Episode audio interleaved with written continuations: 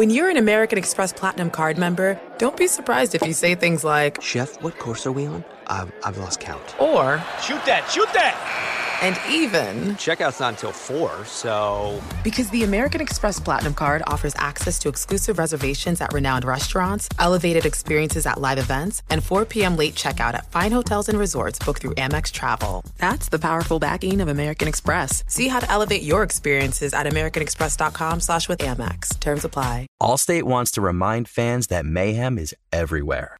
Like in the parking lot at your kid's Pee Wee championship game, a trophy bigger than your five-year-old is blocking the rear windshield of the car in front of you. As they reverse into you, you're stuck on defense. And if you don't have the right auto insurance coverage, this crash could drain your athletic fund. So switch to Allstate, save money, and get protected from mayhem like this. Based on coverage selected, subject to terms, conditions, and availability. Savings vary. Are you self-conscious about your smile due to stains? Have you ever wished that you had a whiter and brighter smile? Smile Actives is a safe and affordable alternative to expensive whitening procedures. You simply add Smile Actives gel to your toothpaste every time you brush your teeth, making it the easiest teeth whitening solution out there. In a clinical trial, Smile Actives users reported up to five shades whiter on average, all within seven days. No change to your routine, no extra time. Right now, they are running a buy one, get one offer. Hurry to smileactives.com slash iHeart today to receive this special offer with free shipping and handling. The volume. Boxing with Chris Mannix is presented by FanDuel. Football season is here, and there's no better place to get in the action than with FanDuel. The app is safe, secure, and easy to use. FanDuel always has exclusive offers. When you win, you'll get paid fast. FanDuel has lots of ways to play, like the spread, money line, over-unders, team totals, player props, and so much more. Jump into the action at any time during the game with live betting, combine multiple bets on the same game in a same-game parlay, and try out the same-game parlay plus. So use promo code BOXING and download the FanDuel app today to make every moment more this football season. This is Boxing with Chris Mannix. Oh, somebody punch him in the face. Anthony Joshua is a composed and ferocious finisher. Watch this. Andy Ruiz is the heavyweight champion. Hosted by S I's Chris Mannix. That was my moment. Now with interviews, analysis, and everything going on in the world of boxing. When you have talent, you are given another chance. Here's Chris Mannix. All right, welcome back to another episode of Boxing with Chris Mannix, part of the Volume Sports Podcast Network. We've got a great show for you this week. I am in Las Vegas, the site of Canelo Triple G, the trilogy-completing fight between two of the biggest stars in boxing. That will go down Saturday night at T-Mobile Arena, live on D A Z N pay-per-view. I have been here all week long. I have talked to the fighters. I have talked to the trainers. I have talked to people that know the fighters and the trainers, and I'm going to break down this fight from all angles with you. Keith Eidek, friend of the program, boxing scene dot com. He is going to join me, and we are going to have a pretty robust discussion about this fight and exactly what it means for both fighters. And a reminder, after the fight, I'm going to be coming to you with a bonus podcast. The Latin Snake himself, Sergio Mora, he is going to join me fresh from ringside to talk about what we saw on Saturday night between Canelo and Triple G. All right, Keith Eidek, boxing scene dot com. I'm going to give you an over-under. How many slices of pizza do you think I've eaten this week? Oh, I thought you were going to say how many slices of pizza have I eaten, which I would oh, no. it would have been higher probably. Um, three days so far, uh, three full days. How many slices do you think? Ten? Wow, you went higher. Seven. Seven, Seven slices of pizza, including uh, two today. No, I do not want any more now pizza. You're getting another slice of pizza. Thank you, Miz Brought over to me. No, I'm all set with pizza. We are in the M G M Grand Press Center, the home areas. I'm getting heckled by mid-level P R staffers from the side. Fred Sternberg. Fred, Fred, Fred's always heckling someone. He's like that. That's correct. Yes, I am Greg Bishop's intern. Uh, we are here at the M G M Grand Press Center, the site of Gennady Golovkin, Canelo Alvarez. The trilogy completing third fight is Saturday. You can watch that fight on D A Z N pay-per-view. Uh, all right, so let's just kind of start here, Keith, with Canelo Golovkin. Like the... the buzz you're kind of feeling for this fight compared to the previous two. You were at both those previous two fights. Uh, how are you feeling going into this one compared to the other two? Well, it's only Thursday, I, I guess, but, you know, more people are going to filter into Las Vegas over the next couple of days for Mexican Independence Day weekend. I'm sure the weigh-in will be wild tomorrow. Uh, but there's certain... I guess the question is more like, is is this fight as compelling as the first? Oh, the is fight this... itself yeah, or I mean, the is event? It, is it still, I, mean, I mean, I guess from, a little bit of both, but yeah. Yeah, I mean, I think both are less compelling. I think that's probably fair because mm-hmm. four years have passed since the last fight. You know, they've separated themselves in a variety of ways. Triple G's obviously forty years old. He's only fought four times in the, in the four years, somewhat pandemic-related. Um, had COVID himself, of course. So uh, so there, there's less buzz. I mean, it's just, just the way it is. I mean, this fight, in my opinion, based on people that I've spoken to, the pay-per-view buy rate, they're expecting to be lower than for Canelo Alvarez's fight against Caleb Plant last year, which no one would have said if they would have fought three years ago. Now, of course, Caleb Plant hadn't fought Canelo Alvarez at that point, but mm. no one would have said that Triple G Canelo three would do less pay-per-view buys than Caleb Plant Canelo Alvarez. No one would have, no one sane would have said that. And now that's being discussed in boxing circles by people who know what they're talking about because the event is probably happening three years later than it was supposed to have happened or should have happened. And it's eighty-five dollars, which is, you know, a pretty high price point, I suppose, but they are still two of the biggest stars in the sport. Oh, Canelo's the biggest star in the sport, certainly in American boxing. He's the biggest star. And the rivalry does mean something. People do want to see the third fight. And I personally think the fight itself is going to be a competitive fight. I don't see, just because Triple G's forty years old, I don't see Canelo Alvarez coming in there and running him out of the ring or beating him up to the degree where he could potentially stop him. I don't see that happening. I see a... maybe not as competitive of a fight as their second fight, but a, still a, a reasonably competitive fight that Canelo Alvarez will win by unanimous decision. So what's the biggest question for you coming into this fight? You've got some variables out there, right? You mentioned the age of Gennady Golovkin, just months removed from turning forty years old. He has been relatively inactive since that second fight against Canelo back in the fall of two thousand eighteen. He's four and oh. Since then, he's reclaimed his middleweight title. He has unified Is he? that middleweight title. Well, I'm, hey, look, I was on record. I thought he was three and one. I thought he lost the Derevchenko fight, but judges gave it to him. He's mm-hmm. been on the wrong end of judging as well, so we'll give him mm-hmm. uh, that one. But, you know, he fought Derevchenko, good fight. Steve Rolls, not so much.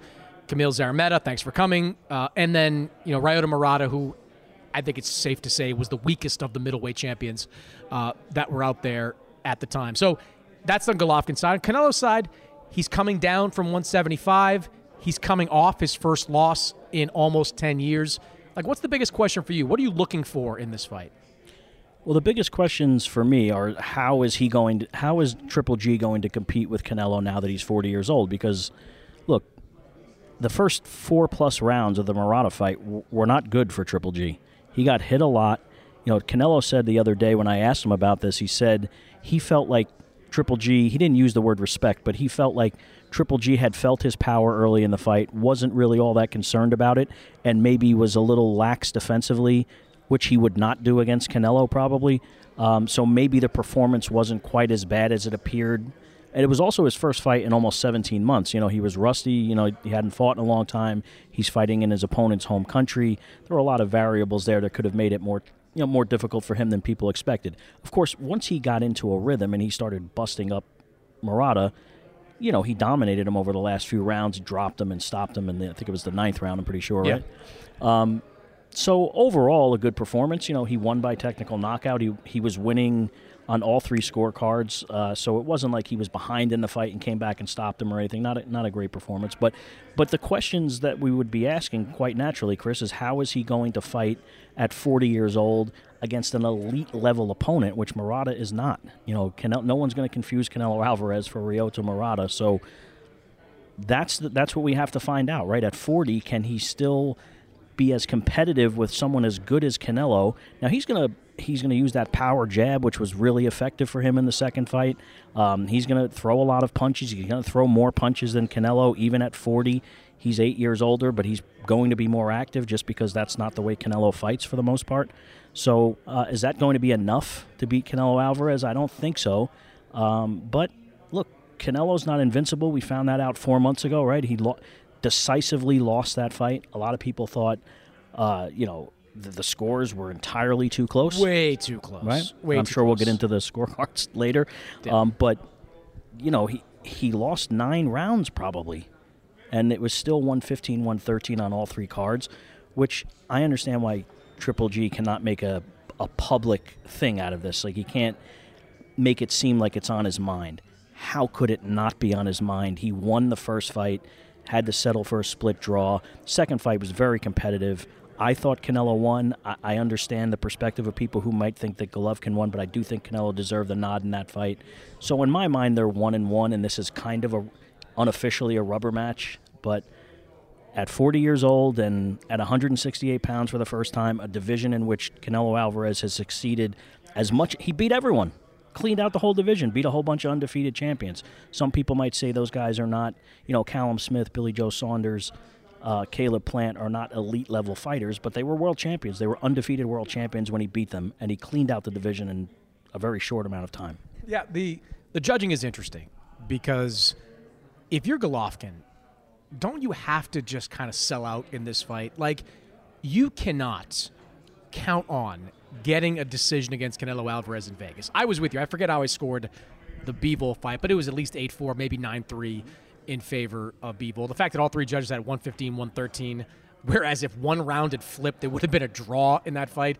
That was wild. Um, Bivol deserved to win that fight. But if you look at the history of Canelo in Vegas, he gets close decisions. Now, that's not to say he doesn't deserve to get them. I mean, people can argue Erislandy Lara may have beat Canelo. I thought that was a close fight, and, you know, sometimes it goes the other way. But you go back to even the losses, whether it was the Bivol fight or the atrocious scorecard we saw in the Mayweather fight where C J Ross had it even, a fight that Canelo clearly lost. Doesn't Golovkin or shouldn't Golovkin have the mindset in this fight where I got to go for broke? I have to try to knock this guy out because that will probably be the only way I can win. I would say yes, Chris, except that he would then be exposing himself to getting caught with something and being and finding himself in a position that he's never found himself in. We've never seen Gennady Golovkin, quote-unquote, hurt. I, I know he's felt particular punches in his career and maybe masked it very well, but we haven't seen him knocked down, beaten up, or anything like that. And if you take those kinds of risks and just throw caution to the wind because of what you're mentioning, which makes sense, mm. But I don't know that he can do that. Easier said than done, you know. Right, and I don't know that you. Speed counterpuncher. That's what I'm saying. I mean, you, you put yourself in a position where you could get clipped with something that could really get you knocked out, you know, end your career, wh whatever it might be. Because Canelo's just too dangerous to do that. But on the flip side, what wh you can't go into this fight based on many of the things that you just mentioned, thinking that you're going to win on the scorecards, whether that, that's obviously unfair and shouldn't exist, but that's the subjective nature of scoring boxing. And for whatever reason, Canelo Alvarez gets the benefit of the doubt on the scorecards virtually every single time. The, two, the scorecards that C J Ross submitted for the Mayweather fight and Adelaide Byrd, e even more so mm-hmm. for the first uh, fight between Triple G and Canelo, are two of the worst scorecards in recent boxing history. The common denominator, obviously, is Canelo, and people haven't forgotten any of that. There's no way Golovkin Triple G hasn't, well, hasn't well, forgotten That's that. what I'm no, saying. There's no way yeah. Triple G's forgotten about that. Chris, what? I, I'll say this. I don't want to disparage guys who are quality judges like Dave Moretti and Steve Weisfeld, mm. but I can't imagine that Triple G uh, is okay with them scoring the fight, this fight, because they both scored the Bivol-Canelo fight, one fifteen, one thirteen for Canelo. I think we're all in agreement that that's, that's just entirely too close. Mm-hmm. They both scored uh, Triple G, uh, the Canelo, a one fifteen, one thirteen winner in their rematch. Not absurd by no. any stretch. I mean, it was a competitive fight. Could have, you know, I, mm-hmm. I think Canelo won. I was fine with it, one fifteen, one thirteen. Moretti did score... Uh, Weisfeld did not score their first fight, but Moretti scored their first fight one fifteen, one thirteen for Triple G, mm-hmm. which probably makes him say, okay, well, he's given me a fair shake mm-hmm. against Canelo in the past, and and he, I'm okay with him. But I, I don't know, man. Like, you're all right with the two guys who just scored. Not, on, not only did they all score uh, Bivol, Canelo, one fifteen, one thirteen for Bivol, all three of them gave the, each of the first four rounds that was wild. to Canelo. That was wild. I think it was two two. I had a two two, I think, through four. Right. Reasonable. Yeah. It, worst case scenario, three one, but you can't. If you have. No working, way you give him all four. You, look, there's just no way that he lost all four rounds, and they were in complete agreement on no. that. So it's almost like. don't know what to make of that when you have all four either. judges in complete agreement on four rounds that clearly should not have been scored that way. Like, that right. to me is like, and I hate saying this because I've said many times, and I think you'd agree, I think Steve Weisfeld is, if he's, is one if not the best judge in all of boxing. He is, in my opinion, the gold mm-hmm. standard. Dave Moretti's been around for a while, mm-hmm. has been pretty consistent in terms yeah. of high level. David Sutherland, less so much, less much, but I think he's fine as a judge. It's just weird. Like, whenever Canelo Alvarez gets in the ring, these judges seem to see something with what yeah. he's doing that his opponents are not. It's interesting, Chris, because I'm not casting any aspersions on anyone because I know Steve Weisfeld personally. Like, yeah. judges are... Jersey guys you know, stick right, together. Right. Yeah. The Jersey guys are, you know, through thick and thin together. You all eat, like, together, pizza at the local whatever. well, yeah. not as much pizza as you, well, apparently. Pizza's me, but nobody does that. Like, like, the fact that you've eaten more than twice as much pizza since you've been here and since I've been here is, is a... No one would have bet on that, probably, no right? Chance. But I've had three slices of pizza oh, well, since I've been here. Busted you there. Yeah. Um, but anyway, uh, you know, so it's not... Yeah, I understand from the outside looking in, people think it's corruption and people are greasing people's palms and, you know, paying people under the... T- that It's not quite how that works. We're not, na- that, yeah. we're not naive, either of us, obviously. Mm-hmm. We're very skeptical people in general because of what we do for yeah. a living. But I don't think that's what it... I, you know, I would like to know the actual answer. Mm-hmm. Is it just... You know, so, because sometimes you could just be seated on a different side of the ring as someone and have a different perspective of what's going on mm-hmm. because you don't... have the benefit of a tele, you know, the best television angles or whatever. You get your angle, and if it's you don't see what's happening, right. you know, you don't see what's happening because the guy's back is to you or whatever the case might be. Um, but it's a very subjective science. You know, people prefer usually prefer aggression, uh, effective aggression anyway. Um, but Canelo just doesn't throw a lot of punches like sometimes, and you and I don't get it sometimes. You know. Yeah. But you know, what, I, you know what I like though. Uh, when this, this happened at the A J Usyk fight, right? Did who was it? Was it? Don Trella, Glenn Feldman, who was the judge that, one of the judges that scored it for Joshua? Um, Glenn Feldman. Glenn Feldman, yeah. right? Who was a good judge. Very good uh, judge. I think he's yeah. a very good judge. Somebody caught up to him. Somebody tracked him down mm-hmm. after that fight and asked him the question. I would love to see judges be more accountable and be available for questions, you know, after that. Just, if you're going to score it a certain way, in a high-profile situation where there's so much money on the line, there should be some transparency there, I think. I agree with you, but the reason why judges don't speak, as you well know, Chris, is there there are mandates from the commissions yeah. that they not speak. Right. Because they don't want to put guys in pressure. They're not used to dealing with reporters. Well, some you commissions know, will send the referee out there, though. Like, Jersey will... Well, we saw how that went. Didn't go well for the okay? referee. Okay, I mean, you know, in the, you're talking about the Gary yeah. Russell, uh, yeah. on the Gary Russell undercard, yeah. and those were some of the most bizarre explanations I've ever heard. And, but, like, I want you know, that. I kind of like, if you if well, you are it's, not it's confident great. enough to do this. It's like, great for the theater of boxing. Correct. It's not great for, you know, having faith in commission. That the referee who you're speaking about was looking at the replay on a, gig, a, a screen that's bigger than this room and was literally saying that what everyone else saw happen didn't happen. So you put that guy in a position where now people think he's a clown. Mm. Like, you know, now people don't take him. It was absurd what he was saying. Like, I couldn't believe he was... I was like, is this happening? It's great T V. But that's why they don't want to put people in positions that they're yeah. not accustomed to being in. You don't want a guy to say the wrong thing, uh, or maybe, you know, if they feel like they're being accused of something, they might react in a negative way, and they How just don't this? want How about that, this, then? You know? How about this thing? Like, because in the N B A, you can't talk to referees, right? You can't just walk up to ex-referee and ask a question. What you can do, though, is afterwards there is a pool reporter. And I think there's other sports as well. But you have one reporter designated to go into a referee's locker room yeah. and ask them about something. So a, I would like, like, a, like a controversial call yeah, of some sort, like, or someone know, being ejected tell, yeah, or something. Yeah, like, like that, what right? did you, you know, it, say for Glenn Feldman, for example, you walk, you go in there and you say, a lot of people had to score wide the other way. What were you seeing? Just two, three questions. Yeah. And let that be the end of it. I think grown men or women are able to handle that. Like, I, I'd like to believe yeah. they could handle that. And, and, you, and you would like to see accountability from yes. people who are deciding people's careers, yes, lives, the, the amounts money. of the amounts oh. of money people are making. And now let's not ignore the fact that that gambling has become such a factor in every professional sport, Agreed. including boxing. Like, I wouldn't bet on boxing if I were a fan because, you know, th- there are too many variables that could. You know, a guy wins nine rounds and suddenly he loses the fight. And you lose all this money. It's crazy. Yeah, I won right? a lot of money when Paul Williams beat Erislandy Lara that night in wow. Jersey. Well, those judges were suspended I right afterwards. May, may, may he rest in peace. That was a. I remember Dan Goosen coming to, to ringside and it being a fiasco at ringside. But, um, but yeah, I mean, you would like to see more accountability. That's a, that's a fair point, Chris. But I just think they just don't want to put guys in positions that they're not accustomed to. And it, but. You know, again, when people are paying their hard-earned money and, you know, for pay-per-view, whether they're gambling on the fight, paying tickets, there should be more accountability. I think that's, Some that's kind definitely of a fair way to look at it. Yeah. All right. Uh, with it, when it comes to questions, to go back to the original topic, biggest question I have is how does Golovkin handle the body attack? Because in the second fight against Canelo, the numbers reflected he went to the body and he was effective. Since then, Canelo, or Golovkin has looked vulnerable to big body shots, mm-hmm. whether it was Derevchenko, who hurt him in that fight with body shots. Murata, you alluded to early on, though I think it was the third round. Yeah. He hit Golovkin with a big shot to the body. Yep. Gennady stepped back, took a deep breath, and uh, continued on.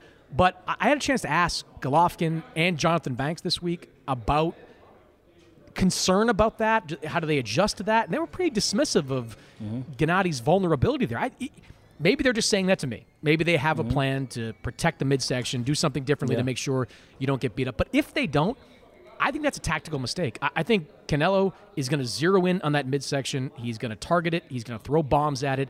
And look, we, we don't, I think neither one of us believe Gennady's getting stopped with a headshot. Like, he's just too strong mm-hmm. and uh, got too good a chin. But you land enough body shots on a guy that has an already weakened midsection, that's going to be a problem for him. So that, to me, is the, bi- the biggest question in the ring. How does Gennady hold up to those body attacks? You know, the old boxing adage is, Chris, no one likes it to the body, of course. And as and you the get body all- never forgets. Right. You know, Sergio tells me that all the time. It's like, yeah. when you st- once you get hurt there, yep. it never goes away. Yeah, from a psychological standpoint also. So, um, well, you better do something. I, I hope th- I hope after eight or nine weeks in training camp, they devise some sort of strategy to prevent that from happening. Because, as you said, that's the only path to Canelo winning by stoppage, I think, because as you, he's got a granite chin, and he and we've taken him, see, we've seen him take some bombs in fights where you're like, holy, mo- you know, how is he walking through this? And he and he always has against pretty big punchers, you know, including Canelo. So um, yeah, they, I hope they have some strategy devised to do it, because otherwise, I mean, it could be a real problem for him. You know, Banks said to me, he's like, we don't see it as, I think he said, a risk factor. All right, well, it feels risky to me. It feels like that's where you're going to get hit, and if you're not protecting it. I mean, yeah, you know, look, you can get Jonathan, knocked out by Gennady knows better than anyone. You get knocked out by. I can still hear the Matthew Macklin right, body shot right. ringing in my ear yeah. at Foxwoods that right. time, what eight nine years ago. Right, uh, but look, Banks is a cerebral guy. I'm sure they've dotted all their I's and crossed all their T's, and maybe they're just not going to. They're not going to tell us maybe exactly what the plan is. Tell but, you know, I mean, media members very, when they ask know, them direct but, questions. Know, How dare so, they not do yeah. that? Um, I asked Sergio this week, and I'll ask you the same question: who needs this fight more? Who is this fight more important to? Uh, I, uh, Canelo, you would have to say, just in, although he won the second fight and he's the only one officially who has won one of the fights, he's got more to lose. Because if Golovkin loses, well, he's supposed to. Canelo's at least a five to one favorite, according to most of the reputable sports books right now. Maybe that'll change a little bit. It'll fluctuate a little bit before the fight, but those are pretty wide odds for two guys who have been so completely competitive in their first two fights. So he's supposed to, he's forty. He's fighting at one hundred sixty-eight pounds for the first time. A lot of people think he lost the Derevchenko fight, you know, since the last time he fought Canelo.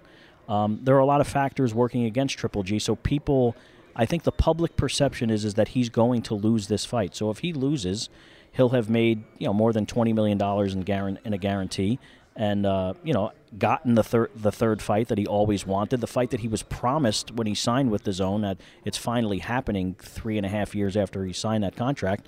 Uh, so he's getting what he wants. Uh, but Canelo, if he loses this fight, um, he'll have lost to a forty-year-old guy who's fighting at one hundred sixty-eight pounds for the first time, who probably lost to Derevchenko uh, two and a half, whatever it was, three years ago, two years ago, um, three, right? Yeah, yeah three years ago. twenty nineteen, um, yeah.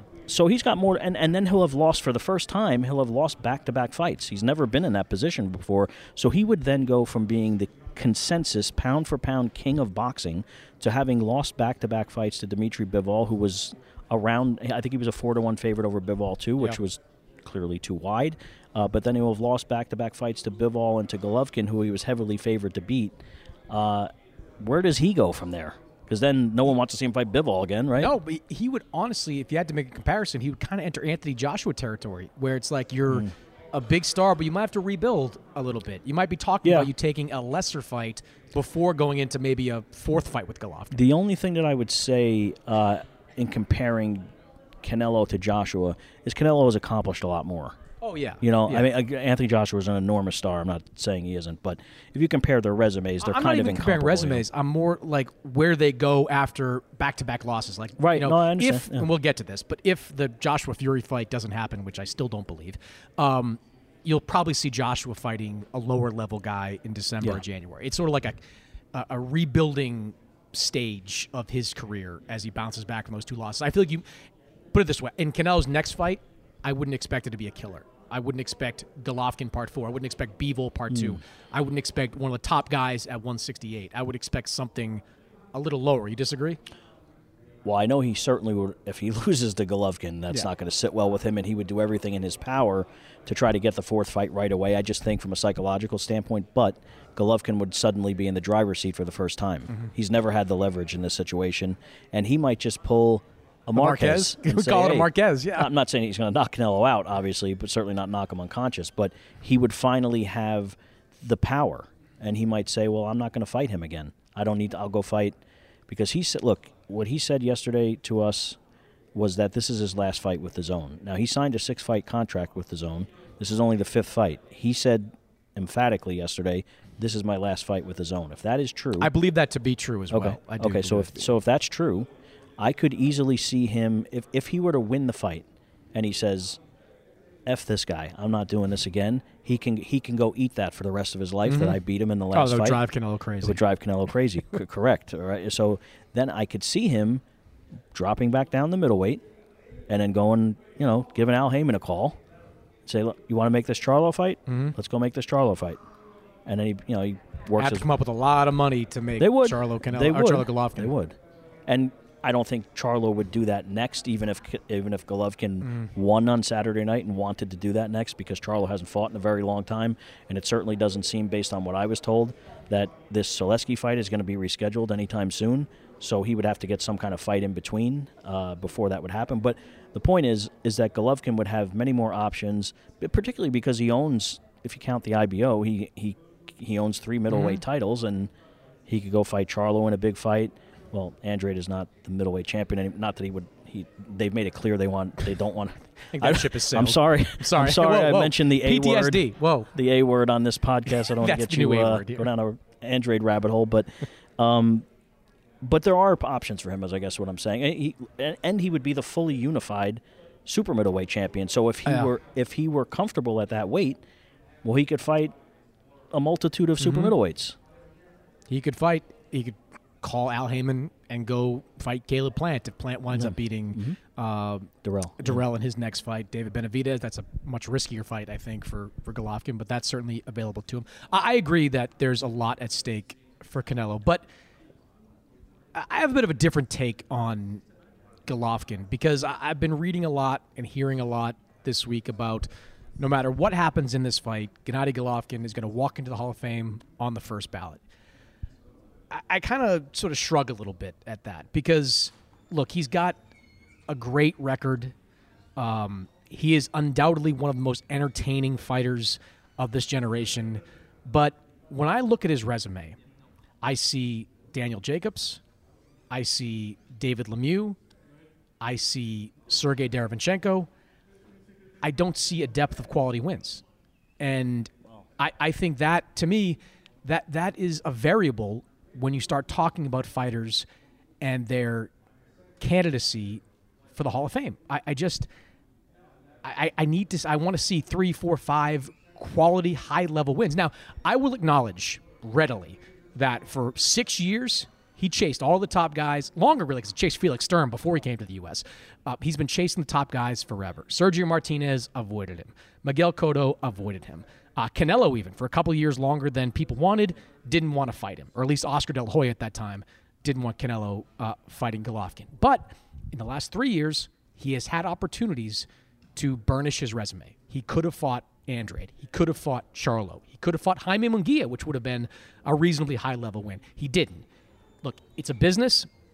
He clearly made the right decision because he's going to get paid, what, in excess of twenty million dollars probably for, for this fight. But there's a consequence for that, and that's, you know, it, it gets taken into account that when Golovkin had the opportunity to fight all the big fights he was clamoring for early, he didn't do it. And that, that to me, that, that, that is going to be a factor when Hall of Fame consideration comes around. So this is a hot take from Chris Mannix that Gennady Golovkin is not a first ballot not, Hall of Famer. I'm not sure. Well, again, as you know, because the Hall of Fame is ridiculous. This is not the Baseball Hall of Fame, by the way. No, it's not. It's the Hall of Fame where three guys get in every year no matter what. So, you know, if there's a year where there's no top guys, Mo, Larry, and Curly are getting in. Um, shout out, by the way, to Ivan Calderon. I'm going to keep voting for you every year until you get in. Uh, All one hundred five pounds. I love Ivan Calderon. Like, he was great back in the day. He's kind of actually, not to go down a rabbit hole, but he's kind of the bar for me. Like, you got to be better than Ivan Calderon to get into the Hall of Fame uh, on my ballot. Guy that was for six years like the best little man yeah. in all of boxing. So, But that, that to me is it. Like, I, with, with the understanding that boxing Hall of Fame is goofy in that way, like... Do I look at Golovkin as a first-ballot Hall of Famer? I don't know. I, I, I don't see the quality wins on the resume. Well, here's what I would say. I, I think he's a first-ballot Hall of Famer, one, because the standards are simply lower for the Boxing Hall of Fame than they are, particularly for the Baseball Hall of Fame, right? I mean, that's the, probably the most stringent uh, And would criteria. You not argue the best? Like, I think Baseball yeah, Hall of Fame is the best. Yeah, yeah. Like, you got to get seventy-five percent I mean, it's, of the it's vote. It's inconsistent, you know, because uh, yeah, of the with, steroids with some, and the right. right. With, with, obviously, but, like, mm. I like it. Every year you should have to get seventy-five percent of the vote. Yeah. Like, that's it. Yeah. Um, There's got to be a consensus that you get in. It, he he does not officially have a win against a guy who was the pound for pound king. Now there is, but he the, but he yeah. won. Uh, I think most people would agree that he won the first fight. The Derevyanchenko. Now look, Derevyanchenko has lost a lot of fights uh, against top level guys in the last couple of years, uh, but he's a top level middleweight, and that dogfight to me was the fight of the year in two thousand nineteen. He did win the fight officially. Um, Close, but another one where it's like, right. you know, I had I think I had fourteen thirteen mm-hmm. Derevyanchenko when it goes the other way. It was a close fight. And, and look, I I know people don't want to hear excuses, and I'm not trying to make an excuse for Golovkin. Their contention is that he was sick the whole fight week. Maybe he might not even should have fought. Third time I've heard that. Like Abe Rosado, he was sick the whole fight week. I understand. Uh, like I said, and people don't want to hear excuses. No, Fighters go into fights injured all the time and have many things going on in their heads that they never tell people about, you know, family problems or whatever. Uh, so I understand that. But uh, but the, but the Derevyanchenko win, which is officially a win, is a good win in my opinion. Um, you know, two very close back-and-forth fights with an elite, elite level fighter who became the pound-for-pound king. Um, he was a, a he had some version of a middleweight title for a very long time. Um, so I, th- for whatever it's worth, I think he's a first-ballot Hall of Famer. But um, would it, if he beats Canelo convincingly on Saturday, oh, of, co- of course, locked. Then of, he becomes of, undisputed champion at one sixty-eight. Right, too. and, and of course, it's that a wrap. You know that would strengthen his legacy. Mm-hmm. There's no denying that. Um, But you do make a good point about, you know, having, because I was flat out told that they basically told, that his people told D A Z N, we're not fighting Demetrius Andrade. That is accurate. Stop asking us about it. That is, that is actually almost close to verbatim, right, I believe, right. So, if I'm not mistaken. And that's unfortunate for Andrade because he's never really gotten the type of opportunities that we would have liked to have seen him uh, receive over the last few years. But uh, so, yeah, so he didn't fight him. I'm not going to say that him not fighting Charlo is his fault necessarily. I mean, no, you know, I no, it's not. Although I Charlo would have been the one where, if you were going to get kind of a cross promotional deal done, I feel like Heyman would have been more open to that. Yeah. To get him in with Golovkin to get that right. king making opportunity. I feel like yeah. that was was doable. And, and look, Munguia was doable. Uh, that that to one is the most surprising because Munguia, like Munguia's beatable. Like he's really well, good. Uh, when is Munguia gonna fight somebody? That's for another conversation I mean, you know? entirely. He's gonna. go forever fighting kind of the second tier guys. But I just, you know, I I guess I, in a way, I would never hold the first like six, seven years of Golovkin's U S career against him because he tried. Tom Loeffler tried. They were, H B O tried. They were doing everything they can to get the top guys in the ring with him. All of them passed. But I have to, I kind of believe the last few years when he was making business decisions have to be taken into account. Like he, all the fights he was begging for, they were there. You know, Charlo, Andrade, Munguia, I don't know who else is is out there. He chose not to do them. He could have gotten out of the Szeremeta mandatory by fighting Andrade if you wanted to. You could do a unification fight. That would have been makeable. You know what? It's interesting, Chris, because I think what he was really doing there, and, and he obviously has never said this to me, but I think what he was doing there was he was guaranteed a certain amount of money for the Szeremeta fight, which he did not get. It was renegotiated, and he, he still got a lot of money for fighting Kamil Szeremeta in front of no one because it was in the heart of the pandemic yeah. and everything, and he was his mandatory. But I think he was, in that case, he was trying to prove a point to D A Z N because he wasn't getting He thought he would have gotten the Canelo fight at that point, which was what he was promised when he signed this contract with the D A Z N. So I think there was a little back and forth there between them where he where he demanded the Szeremeta fight because he felt like he wasn't being treated fairly with Canelo. Now, that not is not necessarily D A Z N's fault. They were told something by Golden Boy that was not true. So they were operating under the premise that, that they could deliver Canelo and that they would make this fight, which obviously didn't happen, and then he separated from Golden Boy and, you know, all the things that we know have happened. But and by, just to clear one thing up, uh, and I, I'm pretty sure you know this as well, if the pandemic had not happened, they were going to fight in the fall of twenty twenty. Like, that was going to happen. The way it was set up was yeah. Golovkin was going to fight Szeremeta in March. Canelo was going to fight, I believe, Saunders in May, and the two were going to meet in September. That, as far as I understand, that was all but agreed to there. Canelo had come off his issues with Golovkin at that time, and he was going to fight him back then. So, you know, for whatever it's worth, that fight was going to happen in September of twenty twenty. Yeah, and there was a point, like I said, that Golovkin was the one, so I'm not going to fight Canelo. So then people are saying, well, you want the fight or you don't, and... But I do think there was something internally going on between him and D A Z N, and that's more what that was about than him not actually wanting to fight Canelo, because of course he wants to fight Canelo. He wants to avenge his only loss and make more money. He's clearly going to make more money on Saturday night than he made fighting any of the other guys he's fought since he fought Canelo the last time. No question. Smart business decision, but, you know, when, when given the opportunity to fight these top guys, he chose not to, and I, I just, I just that, that counts for me as a variable mm-hmm. uh, in all this. Last thing on Golovkin. What do you make of kind of this sort of heel turn he's made in recent years, where he's become a little more surly? You know, he's still affable at times, but, like, you know, it just feels like well, he's a little bit of a different guy in the last couple of years. He's surly toward uh, Canelo. yeah, I don't, I don't sense that he's really surly toward other people. Like, I, well, he was kind of surly toward Coventry yesterday. But, sorry, Mike. But, but uh, beyond beyond that, I mean, I don't, I don't really see him. It's interesting in that. Uh, if Canelo continues to say the reason that he doesn't like Gennady Golovkin more than anything is because he thinks he's a phony, that he portrays this public persona of being this nice guy and, you know, smiling all the time and, you know, Mexican style and what, what all the things that he's been parroting for the last, you know, ten or twelve years or whatever it is. Um, so he thinks he's a phony and that, he, that he's not really a good guy. I, I don't know. I mean, I don't spend a lot of time around Gennady Golovkin other than fight weeks and everything. I, I, I have no reason to believe he's a bad guy per se, but no. um, uh, but what he's but he's promoting the fights too, right? It's it's generated. He's still sticking buzz. Canelo with the positive drug test stuff. Like well, he shows up well, at Grand Arrival and said, "I want a clean sport." In, in, in fairness, why shouldn't he?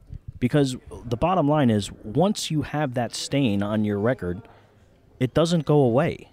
And some people are willing to forget it, and some people aren't. And if I'm risking my life against this guy three times, I'm not forgetting it. And he know the other thing is, he knows it gets under his skin. So he's going to continue to do it because he knows he's pissing him off. So if you know you can get a rise out of someone like that, and you in, intensely dislike that person, why wouldn't you do it?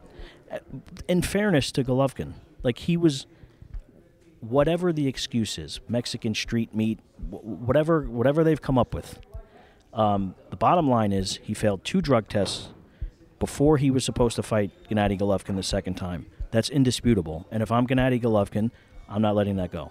And he's most certainly not at this point. Um, and uh, that's certainly fair play uh, by him. All right, a couple other things I want to hit you with before we go. E S P N on Thursday reporting that Terrence Crawford, Errol Spence materially agreed two terms on a deal. This has been something that uh, has been reported on for over a month now at this point. They're getting closer, they're getting closer, getting closer. Um, should we get excited at this point for November nineteenth, Spence against Crawford? Um, do you believe we're at that proverbial five-yard line? Look, I think they're going to fight November nineteenth. I've thought that all along.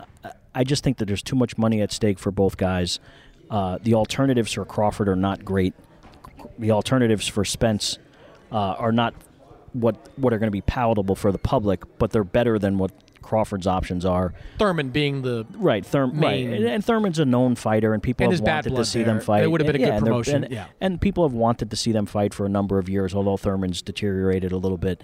Um, so he has more options than Crawford. So I just always kind of thought that Crawford eventually is just going to, whatever, whenever they get to the point where it's like either now or never, he's going to accept the deal just because, even if he has to take less of a percentage or take less of a guarantee or, or whatever, you know, all the things that have been hanging up the deal, you know, the pers the rematch percentages, all, all of that stuff, right? Like, he, he would eventually just accept what he had to accept. One, because he thinks he's going to beat Errol Spence, of course. Uh, two, because he's going to make less than ha a, a third to fight anyone else. And then who is he fighting? All the Victor, rest or Virgil Ortiz? Well, that's the thing. All the rest of the welterweights, relevant welterweights for the most part, are with P B C. Now, Boots Ennis is not with P B C, but Terrence Crawford is not going to fight Boots Ennis if he's not going to fight Ter Errol Spence Junior So the alternative probably is Virgil Ortiz, who is his mandatory. Um, that's a tough fight. I'm not saying Crawford for a lot less money, which right. is the key. Crawford, in my opinion, if he if he fought Virgil Ortiz tomorrow, he would win. But it's a dangerous fight, and for a lot less money. So eventually, he's just going to have. He doesn't like the fact and doesn't trust the fact that this is a P B C event, basically, and he's not a P B C guy. He came from Top Rank, and now he's a free agent. He's mistrustful of a lot of things, and that's been part of the negotiations as well. Like, worrying about all the things, uh, about every little detail about fight week, making sure everything's on point, because he's just mistrustful. I, I don't know if he thinks someone's going to poison his water or what exactly, but there's a lot of things going on behind the scenes that have been stumbling he's not, blocks. He's not Al Heyman's guy. Right, Errol and, Spence and has I, been with Heyman from right, the very and, beginning. And I'm not saying Al Heyman's going to do anything. No, to, but, but, but, I, the, but I get what he's but, doing. But, yeah. but his uh, hesitation is understandable because he's not one of their guys. They're going to, you know, they're going to cater to Spence more than they're going to cater to him. So he wants to be, you know, compensated financially for that. Um, but I do think eventually they're going to get to the finish line here. It's my understanding that they're not there yet exactly, um, but that they will get there. The fight is going to happen November nineteenth, which is what kind of what I thought all along, because some people, you know, on Twitter and all, you know, not reporters necessarily, but just people, well, the, it's too late for the fight. Why is it too late? It's it's September fifteenth. Plenty of time to promote it. You've Why? got more than right. two months. And you don't need to promote it all that much. No. It's, it's and the, the days, as you know, the days of like multi-city press tours are gone. You only do that. Right. It happens infrequently. You don't even need to do them necessarily. They they, ha they have time to train for two full months for the fight. And I would have to believe that both of them are in some semblance of training now, thinking that the fight is going to happen. Uh, so that's not really an issue. They're going to do one press conference. They're not going to do a multi-sit, like you just said, though. Those days are long gone. Um, so there's no real it, like if if they announce the fight ten days from now, well, are people not going to buy the fight because it wasn't announced until September thirtieth or whatever? You don't need a three month walk up. You need, stupid, I, mean. I mean, if it was six weeks, I'd say all right, maybe, but it's twelve at this yeah. point or whatever it is, and there's more than enough time. I wonder what network it winds up on. I mean, Showtime and Fox are still affiliated to P B C. When this all was kind of breaking down, Keith, one thing that popped into my mind was like, I wonder if they'd push it to like February, because Fox has a Super Bowl this year, and if they did it with Fox, you could use that platform to promote it. But it does sound like the nineteenth is what they're targeting. Yeah, yeah. In, in terms of uh, which network winds up distributing it, I would be surprised if it weren't Showtime, just because all of the P B C inventory has been shifted to Showtime. Fox is, for all intents and purposes, out of boxing, except doing the occasional pay-per-view. And this isn't just any old pay-per-view. This is the pay non-heavyweight pay-per-view in boxing. I, I thought that too, but like Spence, I think all of his pay-per-views have been Fox. Or no, uh, the, the Ugas, well, Ugas fight was Showtime. Showtime sorry, yeah. but the previous, yeah. Danny Garcia was Fox. Was Fox Mikey right? Garcia right. was Fox. Yeah, but but like if you don't, unless Al Heyman is trying. Now look, you're going to go where you get the better deal. I I understand that. Uh, at the same time, you know, he has a much. Uh, more profitable, better working relationship with Showtime now than he has with Fox. It looks like Fox is getting out of boxing. It looks like they're interested in doing the occasional pay-per-view that shouldn't be a pay-per-view, like Luis Ortiz. And, yeah. Right, right. Doesn't cost them much. They're not committing any money to boxing. So unless he's trying to, unless Heyman were trying to, I'm not trying to get into the head of Al Heyman because I, who, you know, he's a, he's now that would be a good story, right? No, but I'm saying, I mean, he know obviously he knows how to move chess pieces and all, and, and does all his things behind closed doors. Uh, but um, unless he's trying to salvage this relationship with Fox, which to my understanding is pretty much unsalvageable, in that they're not going to do another multi-fight contract with P B C, then I don't understand why it wouldn't be on Showtime, because I think Showtime, with its, you know, with its reach with C B S and everything, can offer most of what Fox, if not all of what Fox is uh, providing from a promotional standpoint. Because look what they did with the Caleb Plant fight with Canelo, right? They they plastered Great it all job. over college football and N F L high coverage. Number of buys, yeah. And it did, you know, somewhere in the neighborhood of eight hundred thousand buys. And who who what mainstream sports fan knows, which mainstream sports fan knows who Caleb Plant is? I mean, come on. You know, so they'll do. I, I do think there's a, you know, a lower ceiling than eight hundred thousand for as as big of a fight as it is in boxing circles. There is a lower ceiling than eight hundred thousand for uh, for Spence and Crawford. Yeah, I agree with that uh, that much. I did read. Did you read the story this week about Showtime potentially getting lumped in with Paramount? I found yeah, that this fascinating. This is not. This is uh, uh, full disclosure. A Paramount employee, yes. all that you know. Yes. So, but uh, nonsense. Is it just okay. complete nonsense? It's Wall Street Journal wrote that. Well, you know the thing is, I think they got tripped up on. Uh, there were there were some long range talks about uh, they're, they're they're doing deals with particular uh, providers, like yep. their deal is up and everything. And there was something just kind of mentioned in passing that. You know, eventually, sometime down the road, maybe something like that could happen. Like it wasn't. It's not, it's nothing concrete. Uh, now, look, I'm no high-level Paramount executive by any stretch. I'm not trying to make it like I'm in these uh, in on these decisions or anything, because obviously I'm a I'm a, a boxing writer for God's sake. Well, no one cares what I think probably, but uh, but why would if Showtime has roughly thirty million subscribers, why would you disband it? It makes no sense. They Correct. they, they, yes. they also produce some. For the way it was explained to me, somewhere in the neighborhood of two billion dollars in profits for the company every year. Why would you get rid of that? It's insane. Cord cutters, baby. Let's go. Well, I mean, app. but but what? Uh, I would understand it if in in uh, this is not a television. We're not uh, television insiders now. We are but not. The, the point is. If they at some point made Showtime and Paramount Plus the stream the same streaming service, you know, if they if for, available for one price, I could see that happening eventually. But now you're you're still getting two right subs, subscriptions and bundling it into one, and you're still making more money. So I don't really know why you would get rid of. And Showtime's a pretty long established brand. I mean, it's a, you know, they've been in boxing for thirty-five, thirty-seven, whatever, mm-hmm. thirty-seven years or whatever. So. Not that boxing is the highest priority right. at Paramount Global, but but I've um, done it well for, yeah, for done, many right. years. So yeah, that didn't didn't make a lot of sense to me at the time why they would do that. Yeah, but, uh, the the way it was explained to me by people who know much more on, in, from internally in the company, nonsense. Like it's just dead wrong. All right.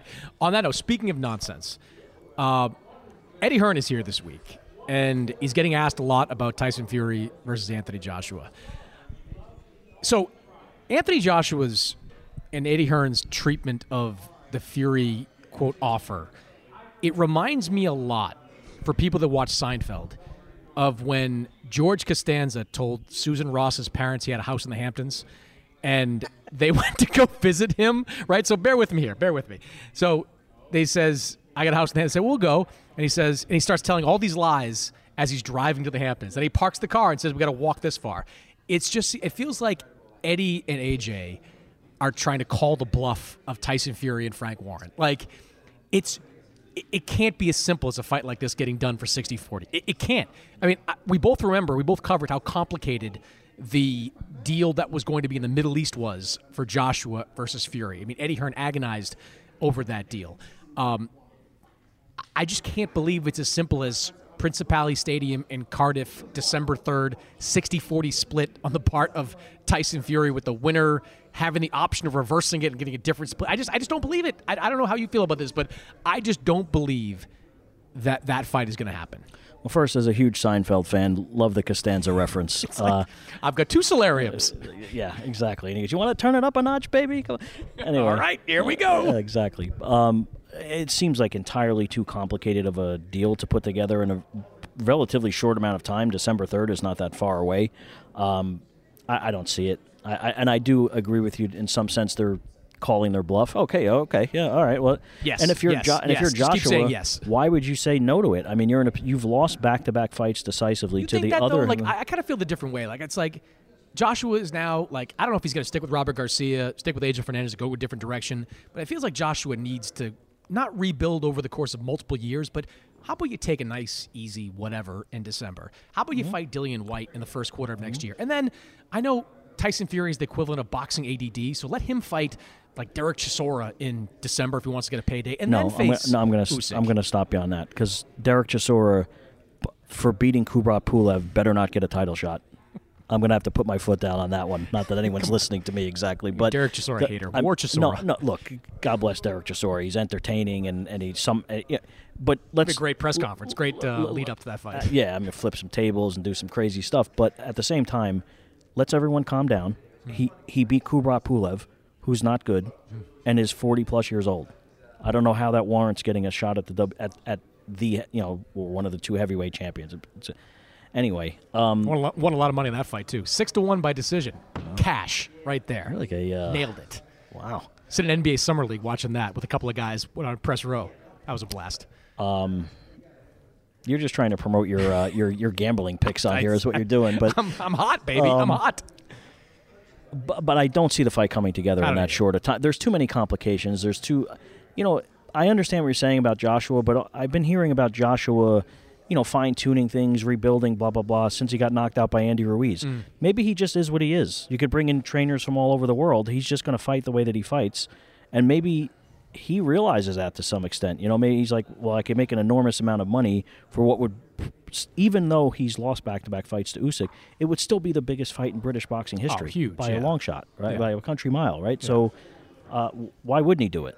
Yeah. You know, he's lost back-to-back fights. Maybe he doesn't want it. May, and maybe if, if you're Joshua, you've made so much money, um, you feel like, do I really want to go go to training camp and get motivated? Uh, can I get motivated for fighting wh- whatever guys you're, you know, whoever it might be, Otto Wallin or whoever. He's not going to fight Southpaw probably, but, I but love, I, I'm, I'm not, looking I'm forward not, to the next Otto Wallin I, I'm not press dispa- release. I'm not disparaging Otto Wallin. No, I'm not. But I'm, I, my inbox fighter, clicks but, like yours, like with Otto Wallin yeah. challenges. What, shout out to his P R people. I keep sending those releases out. But what my point is, like a non-champion, a guy who's not a star, how is he going to get up for those kinds of fights? So maybe he just feels like. He he feels he can beat Fury. He's not looking at it like he's going to go in there and lose. I, I think Fury beats Joshua, but it's an enormous event, and maybe he just doesn't want to waste time taking, you know, B and C level opponents mm. uh, because he won't be able to get up for them, and maybe he doesn't want to fight that much longer either. I mean, he's he's thirty-two now, right? Yeah, thirty, yeah thirty-two. He's going to be thirty-three soon, maybe something. But um, he's getting a little older, and he's made so much money. Mm. He he doesn't have to fight anymore. Yeah. So maybe it'll, you know, from that perspective, maybe he would want to do it. But he's it, got that massive new DAZN deal that is encompassing multiple fights at least. That's going to pay him a lot of money. Yeah. Well, that that was good business. he still he still. I'll tell no, you this not for. And I don't mean for him. For him, it was. well, I mean, he still does pay per view buys. I'll, I'll give him that. Like he he'll still he could fight anybody and still draw a crowd. He's still, I would argue, he's as popular as Fury in the U K. He is, no, yeah, yeah. And, and and like you said Maybe about Canelo, still. Canelo before, he's like Joshua in that sense. Like yeah. if he were to lose to Golovkin on Saturday, he's still a superstar. Yeah, he still yeah. has an entire country behind him. Yeah, and a lot of people in the U S. So yeah, yeah there's no doubt about that. Be interesting to see what he decides to do if that fight comes together. But more than anything else, I think we both agree. It's just it feels like it's it's happening too quickly. Like I'd love yeah. to believe that you could put together a fight of that magnitude as quickly as it seems to be coming together. I just don't believe that's possible. Also, Chris, you know, Tyson Fury is very entertaining. Mm-hmm. He's been great for boxing in many ways. But he goes on there every day and says something different. Yes. So, like, it's, there's some days he's not fighting anymore. So he's challenging so Derek Chisora. He's challenging right. Francis Ngannou. Right. He's retiring. He's traveling to Iceland to every, challenge the mountain. Every week it's something else, right? Yes. So if he fights the mountain, I'll go to that. I'm all I'm all in for uh, Tyson Fury versus the mountain. Keith. Appreciate your time, as pleasure, always. Man. I'm going to go yep. get more pizza, and uh, next slice nice. is on me. There you go. When we come back, this week's picks brought to you by FanDuel.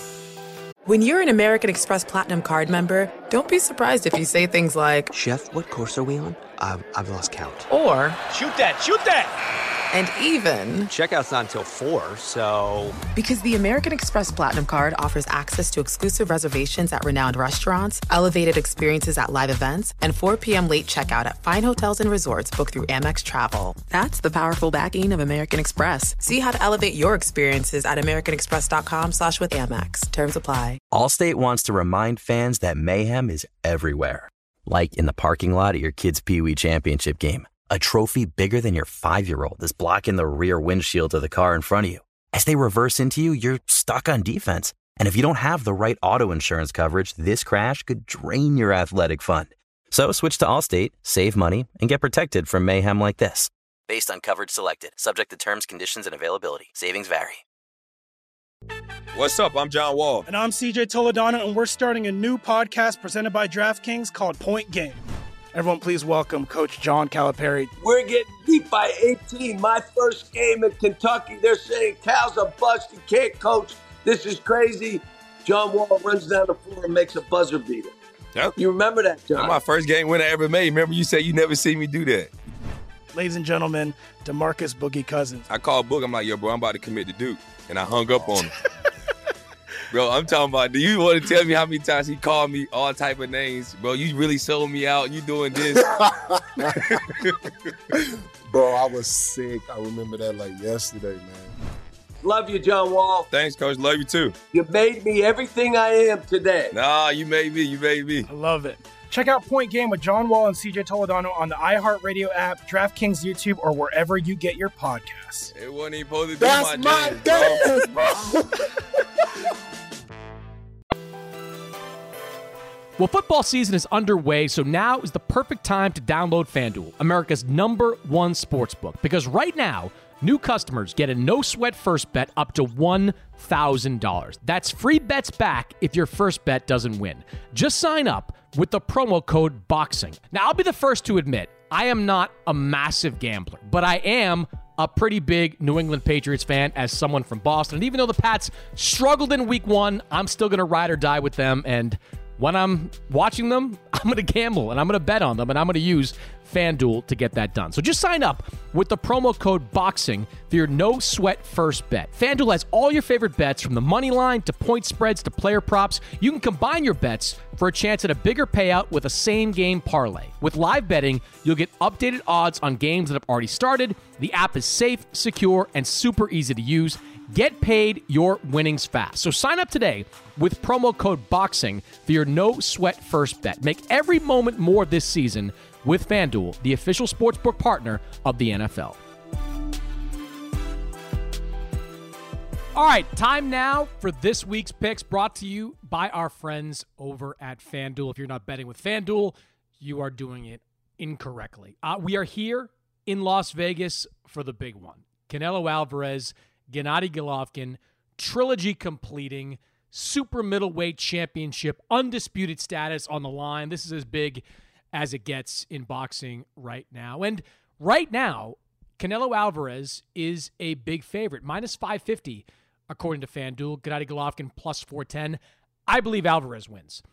I know he's coming off a loss to Dmitry Bivol, but talking to Canelo this week, it feels like he was more focused for this training camp than he was for Bivol. Wasn't playing as much golf over the last few months and is really locked in on getting a clear win against his longtime rival. So take Canelo Alvarez to win this fight at minus five fifty. Load up on it. He's going to win. I believe it. Now, how he wins. This week can make a little bit of money. Alvarez by decision is minus one ten. That's the bet that I like. A lot of people are saying Canelo Alvarez is going to go for a knockout, going to be the first guy to stop Gennady Golovkin. And maybe he will be. But Gennady Golovkin, even at age forty, has a granite chin and has... It's a cliche, but has that heart of a champion. I just don't believe that Golovkin is going to get stopped in what could be his final significant fight. So I'm taking Canelo to win, and I'm taking him to win by points. I think this fight is a little more clear on the scorecards than the previous two fights have been. So Canelo to win, Canelo to win by points. Those are my picks brought to you by FanDuel. That's it for this week's episode. My thanks to Keith Eidek for joining the show. As always, subscribe, rate, review this podcast on Apple Podcasts, Spotify, wherever you download podcasts. And I will see you Saturday night after the fight between Canelo and Triple G for a special bonus podcast. Allstate wants to remind fans that mayhem is everywhere. Like in the parking lot at your kid's Pee Wee Championship game. A trophy bigger than your five-year-old is blocking the rear windshield of the car in front of you. As they reverse into you, you're stuck on defense. And if you don't have the right auto insurance coverage, this crash could drain your athletic fund. So switch to Allstate, save money, and get protected from mayhem like this. Based on coverage selected, subject to terms, conditions, and availability. Savings vary. An epic matchup between your two favorite teams, and you're at the game getting the most from what it means to be here with American Express. You breeze through the card member entrance, stop by the lounge. Now it's almost tip-off, and everyone's already on their feet. This is gonna be good. That's the powerful backing of American Express. See how to elevate your live sports experience at americanexpress.com slash with Amex. Eligible American Express card required. Benefits vary by card and by venue. Terms apply. Whether it's your first time betting or you've been gambling for years, have a plan and know the game. Be aware of the rules and odds before you gamble. Set a budget and never gamble with money you can't afford to lose. Take a break and consider teaming up with trusted friends to help you stick to your budget. Remember, if you or a loved one has a gambling problem, call one eight hundred gambler twenty-four seven or go to help my gambling problem dot org for free confidential services.